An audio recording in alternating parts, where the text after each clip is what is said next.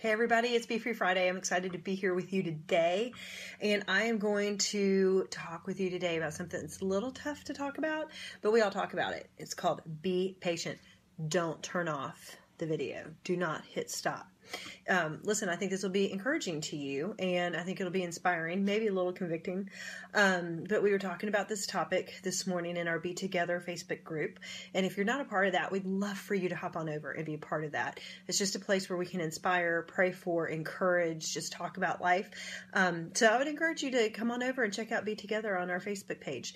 Um, okay, so listen, I want to talk with you. We did a, a podcast recording on being patient, and um, I pulled out some of my old notes, and um, gosh, it's crazy what you forget that you've learned. And I get mad at myself because it's good stuff, but it's convicting. And so I just want to talk a couple of things. So give me just a couple of minutes.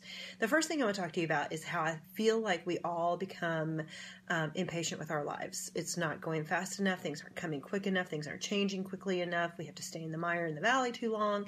And so I want to encourage you with a Bible verse and something that Charles Spurgeon had to say about this. And it's really beautiful. But I'm going to read off my notes, so I hope you don't mind.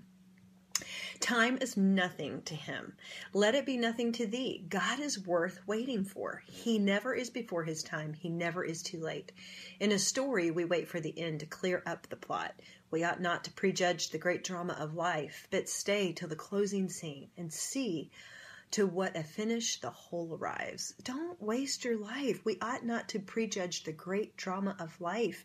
You don't know how beautiful your story is going to end up being. You just don't know what the plot is yet.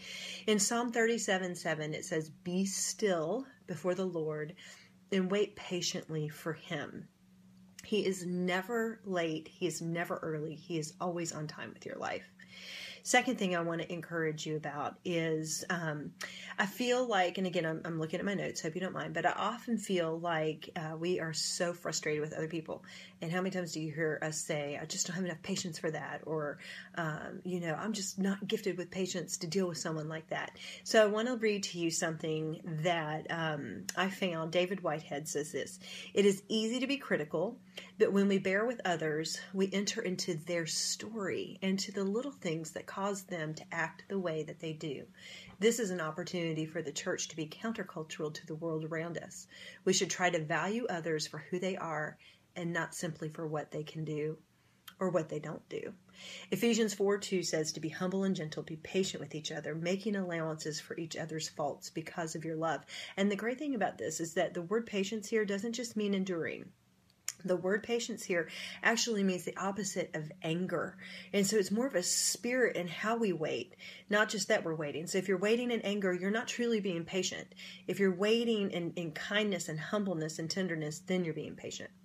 And the final thing I wanted to tap into is that um, when we do say often that I'm not gifted with the Holy Spirit or, or with uh, patience or that God did not give me patience, um, listen, He did.